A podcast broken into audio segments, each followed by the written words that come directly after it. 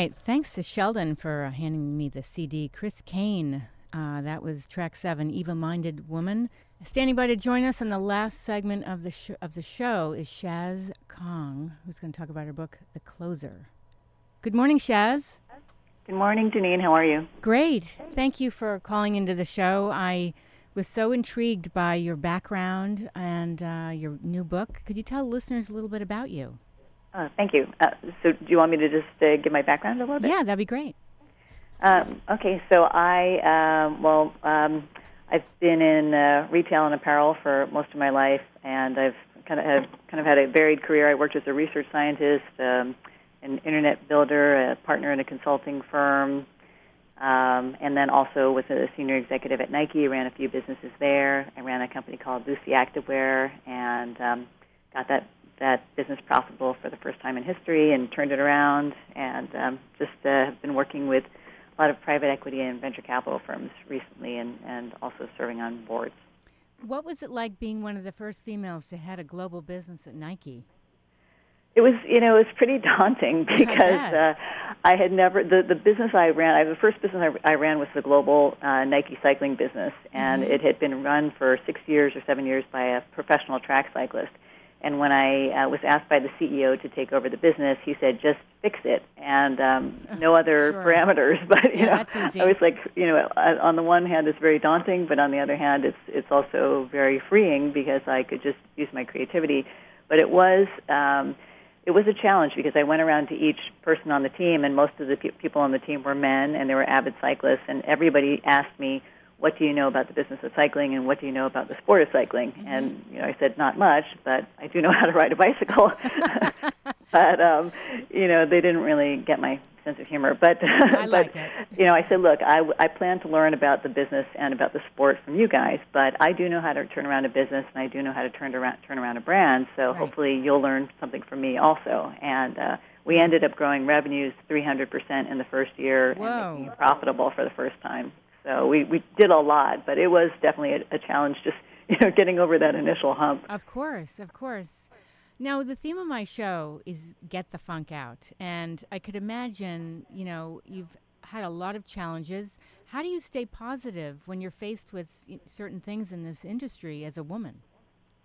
I think one of the biggest things is um, trying to maintain my sense of humor, but um, Yeah. Uh, also a big factor is just having resilience. I've been in a number of situations that were just, you know, really shocking or surprising, and and they were based on, you know, the fact that I was a female or a minority, and I just had to figure out how to turn the situation around and you know try to make it more positive and and actually some of those specific situations I've incorporated into the book that I wrote. Let's t- let's touch on the book um, because I was so intrigued by this. Could you talk a little bit about what it's about? Sure, it's about the first female CEO of a sports company and this secret society of professional women who help her succeed called the Ceiling Smashers. So uh, the goal really in writing the story was um, to present a more modern female character. One of the things that was really just frustrating to me, and I don't know if you've come across this as well, Janeane, but in a lot of uh, fiction books I was reading, if a woman was smart and successful and in a leadership position, then she was either evil and diabolical and trying Right. to, you know, crush the careers of other women, or she was just completely neurotic in her personal life, you know. And I thought, you know, there's so many male characters who are successful, unapologetically so, right. and they are, you know, cool, interesting, smart, you know, and funny. And I thought, why are there no? I know so many women out there that are like that, and why is nobody writing about them? So Okay. this is kind of a love letter to all the really great, talented, you know, positive women out there, and I just wanted to provide something fresh. I love it. What are some of the qualities of these uh, superpowers of ceiling smashers that you know that they have? Well, I think for one thing, um, you know, as I mentioned, resilience is really critical, um, and I think being able to bounce back and just kind of recover your strength quickly. Um, I've also found that uh, women who are really successful, you know, one of the superpowers that they have is they, well, I call it kind of go big or go home. They're really willing to take risks, and um, and just put themselves out there. And I think that you won't really meet with success unless you take some chances and um, and put yourself in a situation where you're not comfortable. And you know, I think another superpower is just um, being able to uh, maintain your confidence, even in situations where you may lose a, co- a little bit of confidence in yourself. But I think if you project confidence, then you'll be able to bring others along more easily. And Yes. um, and you know, everybody has periods where they feel some apprehension, but if you show it, then you know Right. that I think as a woman leader, it's like almost a, a real sign of weakness. So I think you know that consistent um, portrayal of you know confidence is, Mhm. is really uh, important. I feel like when people see somebody that's weak, they pounce on that, like as an opportunity, like, aha, you know? And I think you just have to stay strong and, as you said, have a sense of humor. Right, right. And you know, I mean, it's interesting because I was in a meeting one time at Nike, and it was kind of a, a contentious meeting. And I, you know, put forth an idea, and and it was actually, you know, the one that we ended up going with. But you know, people were kind of arguing. I put forth the idea, and it was mostly men in the room. And then, you know, and nobody really commented, so I just repeated it, you know, very calmly. Mm-hmm. And then, um, you know, then one guy was like, "Hey, you know, that actually is a great idea. Maybe we should do it that way." And so it's funny because after the meeting, a woman who was in the meeting with me, she said, "You know, I was really surprised because I didn't think the meeting was going to go the way it did." But she said, "You know, you were just calm and you repeated the the idea, and then, you know, just you were very, uh, you know, passionate about it, and Right. people just, you know." Came along, so um, so I think you know That's it's a great interesting. lesson. You know, No, it's a great lesson. I feel like if you stand your, gro- your ground and you're calm and you believe in what you're saying and you articulate it, you know, people will come along. They will follow you. Absolutely. You know, and I've seen the opposite where, you know, I've seen a couple of female leaders who, you know, got mad in a meeting and threw some threw a notebook at somebody Okay, somebody who else who, you know, broke into tears and stormed out and I was like, "Okay, that's not really my style." So That's good. That's not your style. So I think you're a superwoman because who has a writing process where concept to manuscript in 10 months? That's how you did this? It was pretty crazy. Yeah, I did it while I, I have uh, twin daughters, and I did it when they were about nine months old. Oh my gosh. And uh, yeah, it was you know uh, you're already exhausted and everything, so it's like, Yeah. oh, why not take on another challenge? yeah, sure. right. Right. so it was yeah a little bit you know a little bit insanity there but i you know i knew i wanted to write the book and i had um had been thinking about it excuse me Mhm. and um so what i did was i outlined the entire um story and then uh, for each chapter i made a just a one pager and i had kind of the key um plot points of that chapter and any other notes that I wanted to work in, I would carry that page around with me. So, you know, when I was taking my daughters to the park or That's great. you know, feeding them or doing laundry, I would, you know, refer to it and I'd start writing in my head. And then when they were taking a nap, I'd have like two hours to just sit down and, and type it all into my laptop. So um, I, I did about a chapter a week and, um, and ended up writing the whole thing in 10 months. But the, uh, but the editing process was a lot longer and more painful, and that was about two and a half years. But you just did something that I really believe in where when you when you have young children, you need to do something for yourself to keep sane. At least I did. Mm-hmm. You know, because it just makes you feel better uh, to have something of your own.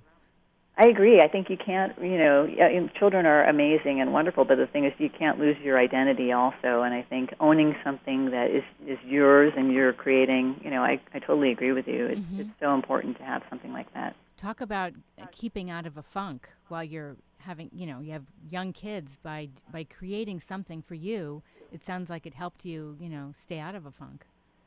Yes, and and the thing is, I also felt like this book has a message for other people, and you know, the tone is really hopeful and positive, and it's about collaborating and supporting each other. Mm-hmm. So I felt like it's my third baby, kind of. You know, it's something that I'm, Sure, you know, sure. giving the birthing process was a little longer, but Yeah. um, but I still feel you know as passionate about it as you know as my own children. So Incredible. Now, uh, this book is this book out yet, or is it coming out? It just uh, launched on Wednesday of last week, so it's available. Congratulations. Thank you.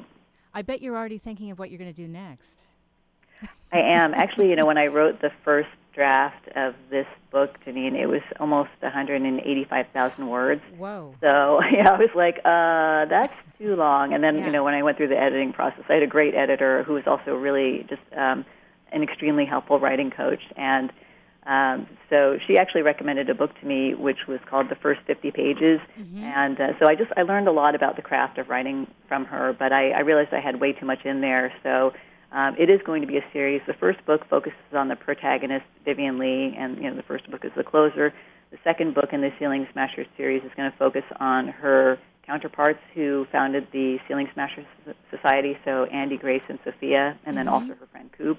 And then the, the third book I have envisioned kind of brings everything together and, and delves a little bit more deeply into okay, now that Vivian is the CEO of this major sports company, what are her experiences and what's her journey? I love this. I feel like you know this has taken your your life and put it into a fictional situation, but it's been cathartic at the same time.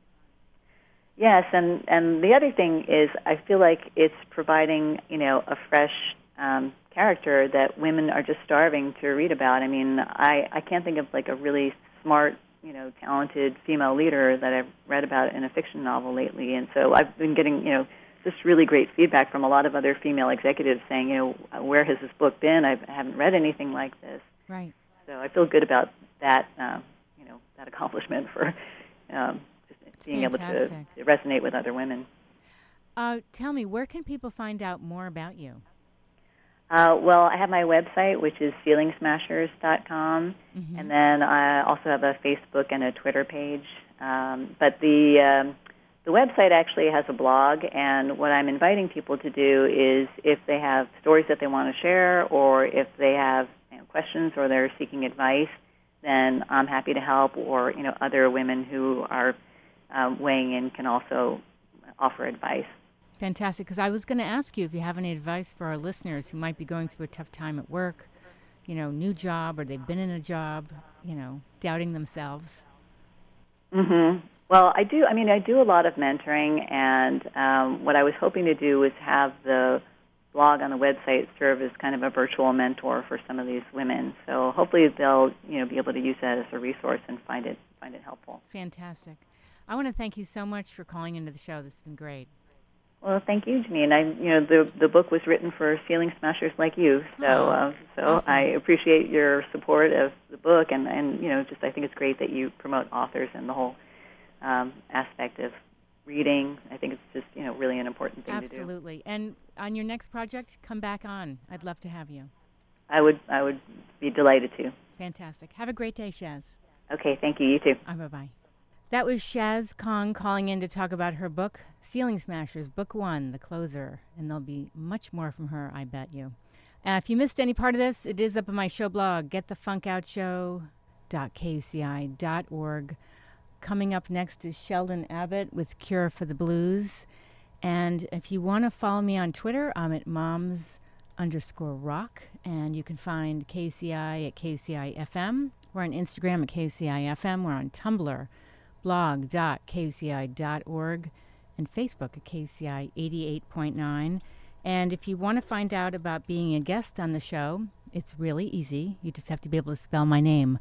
It's J A N E A N E at kuci.org. Send me an email. Let me know what kind of funk you've been in, perhaps personal, professional, whatever. You'd love to come on the show. I'd love to hear from you. Again, J A N E A N E at kuci.org. Up next, Sheldon Abbott with Cure for the Blues. Have a great Monday.